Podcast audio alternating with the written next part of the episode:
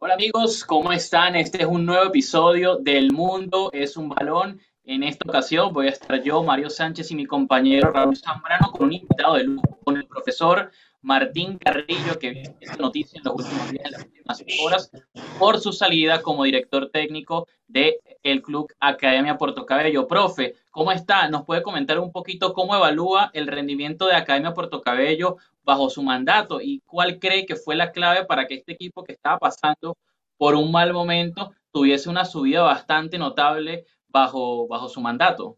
Hola muchachos, eh, bueno, primero saludarlos a todos, por la invitación.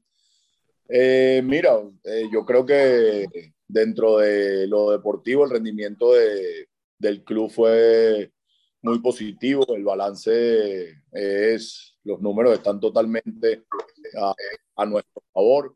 Creo que un equipo con 10 partidos en, en, los cuales ganamos 5, empatamos 4, perdimos solamente uno que fue el partido inaugural contra Carabobo, donde solamente teníamos dos, dos días o dos sesiones de entrenamiento dentro del club. Me parece que, que bueno, son números bastante buenos que, eh, que nos dieron para, para poder salvar el equipo del descenso, que nos dieron para poder entrar al, al hexagonal. Eh, y bueno, eh, pusimos un, equipo a competir y, y, y a ser parte de, del fútbol venezolano, ¿no? Profe, buenas noches. Le saluda Raúl Sombrano. Claves para, para sacar de la mala racha a, este, a esta academia Puerto Cabello que llena de figuras, este, tiraba a, a, a, bueno, competir muy arriba, pero bueno, pasó por momentos complicados y llega usted en, en plan de, de, Salvador, por así decirlo, y logra hacer un, un, segundo aire para este equipo y meterlo en el hexagonal B. Entonces, esas claves, ¿no? Para poder sacarlo de allí y volver a, al equipo a competir. Mira, yo creo que como no, llegué como un, como un salvador, este, yo llegué simplemente eh, como el entrenador que soy, con mis ideales, con mi, con mi, con mi forma, con mi metodología y, pues eh, gracias a Dios dio resultado, ¿no? Los jugadores eh, creyeron en nuestro trabajo, confiaron en cada una de las palabras que se les dijo, estuvieron siempre dispuestos para trabajar y se logró el cambio. Yo creo que eh, cuando llegamos eh, había un equipo que estaba muy lleno de dudas, que, que, estaba lleno de desconfianza. Bueno, lo que tratamos de hacer desde, desde el cuerpo técnico fue devolverle esa confianza a los muchachos, de, eh, sacarle esas dudas de encima. Fue un trabajo tanto técnico como psicológico. Yo creo que fue fundamental el trabajo del doctor Víctor Montilla, que de verdad es una persona que aprecio muchísimo y que me ha ayudado bastante en todo este camino. Eh, y bueno, nada, los jugadores se convencieron de que, de que teníamos la, la, plantilla, los jugadores, los nombres y los hombres necesarios para competir. Y así fue, terminamos eh, dándole la vuelta a, a, a, un equipo y haciendo una última vuelta de torneo espectacular donde nos quedamos, imagínate, solamente a goles de poder clasificar al hexagonal A. Totalmente, incluso da la impresión de que si hubiesen más jornadas, de pronto esta academia se podía meter en el hexagonal A. Y justamente eso eh, me lleva a la curiosidad de que nos cuente un poquito cómo se dio el tema de su llegada al equipo, porque también fue de cierta forma sorpresivo, porque en ese momento usted se encontraba a cargo de Vinotinto Sub-20, que sabemos también los problemas que hubo por el tema del sudamericano, del mundial. Cuéntenos un poquito cómo fue ese proceso y qué fue lo que terminó definiendo que Martín Carrillo dejase a la Vinotinto Sub-20 para afrontar un nuevo reto en Academia Puerto Cabello.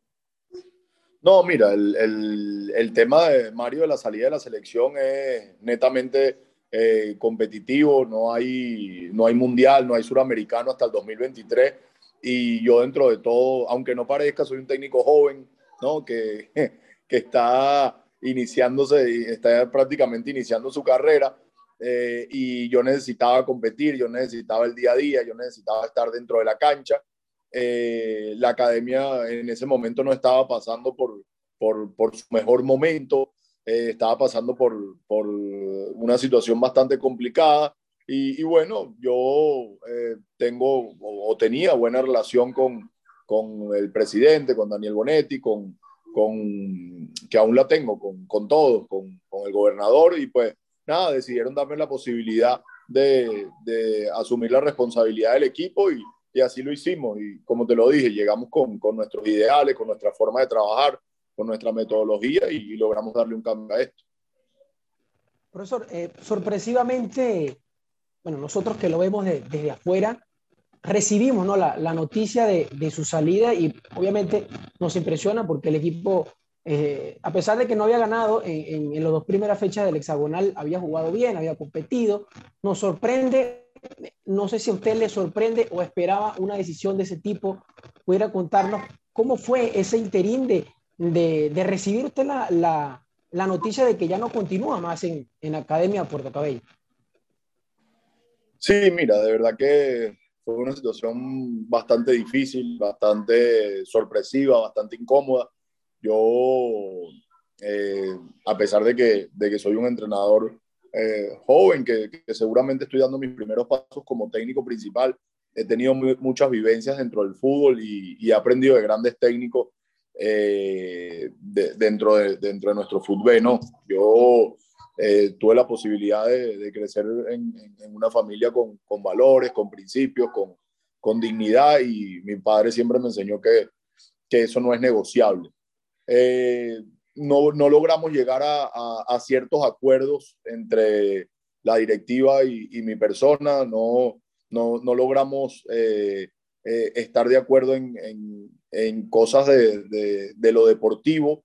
Y bueno, simplemente eh, cuando no, no, se, no, no, existe esa comunión entre cuerpo técnico, jugadores, directiva, cuando, cuando no se respetan los espacios, entonces eh, lo mejor es terminar dando un paso al costado y, y, dejar que otros tomen el, el, timón del barco, ¿no? Yo creo que eh, si nosotros exigimos respeto y, y damos respeto, también eh, tiene que ser recíproco. Entonces, bueno, cuando no te respetan tu espacio, lo mejor es eh, dejar las cosas así, hasta allí y, y, seguir adelante. Yo creo que esto es una carrera muy bonita, pero, pero debe ser respetado el, el, espacio y, y, el tiempo de cada quien. Entonces, para nosotros, dentro de lo deportivo, estaba todo saliendo muy bien.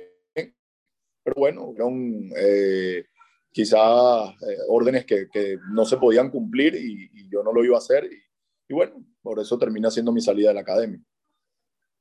Profe, usted comenta eh, y con mucho énfasis en una parte, respetar los espacios. ¿Existió en algún momento eh, alguna decisión de alguien de un cargo superior a usted que le estuvo, digamos, de alguna forma coaccionando para incluir o excluir algunos jugadores, digamos que intervenir en sus funciones como director técnico del equipo? Y también relacionarlo un poquito eh, con el rol que podría tener en esta historia Richard Blanco, que ya algunos jugadores se despedieron del equipo de él en la Academia Portugal, si hay alguna relación con respecto a eso, tomando en cuenta que fue un jugador clave en la última jornada, anotando dos goles, incluso siendo seleccionado el mejor jugador de la jornada para la Liga Fútbol. Sí, mira, por eso te digo, eh, cuando no se respetan los espacios, cuando, cuando eh, a mí me, me, dieron una función dentro del equipo, la cual yo cumplí a, cabalidad durante estos dos meses y, creo que, que, fue con, eh, lo hicimos con, o sea, de más de bien, en realidad. nuestro trabajo, los números lo avalan y, y dice que fue un, trabajo de calidad, un trabajo excelente. Eh, si ves la respuesta de los jugadores en, en, las redes sociales, todos están agradecidos con, con, lo que se hizo. Y bueno, cuando, cuando no se respeta eso, cuando eh, quieren, hay, cuando quieren tener injerencia dentro de, de lo deportivo, eh, yo eso no lo, no lo puedo permitir y, y, muchísimo menos cuando los resultados me respaldan, porque eh, si a lo mejor eh, no estamos consiguiendo resultados o las cosas están mal, bueno, sería otra cosa. Y aún así, tampoco se puede permitir. Y yo creo que las cosas se pueden hacer de distinta manera, se pueden llegar a acuerdos, se puede unificar un criterio, nos podemos sentar en una mesa y debatir, eh, discutir, eh, hasta pelear, no importa, pero eh, hablando, entendiéndonos y, y, unificando las cosas para que en pro de la institución. Cuando eso no sucede, lo mejor es, cuando no respetan tu trabajo, lo mejor es, es, salir de ese sitio y bueno, seguir adelante. Yo creo que el fútbol, obviamente, eh, sabe mucho de, de, esto que está sucediendo y pues lamentándolo mucho, hoy me toca a mí, eh, mañana ojalá que no le toque a, a, ningún otro técnico, pero bueno, a mí me toca asumir la responsabilidad de lo que sucedió hoy.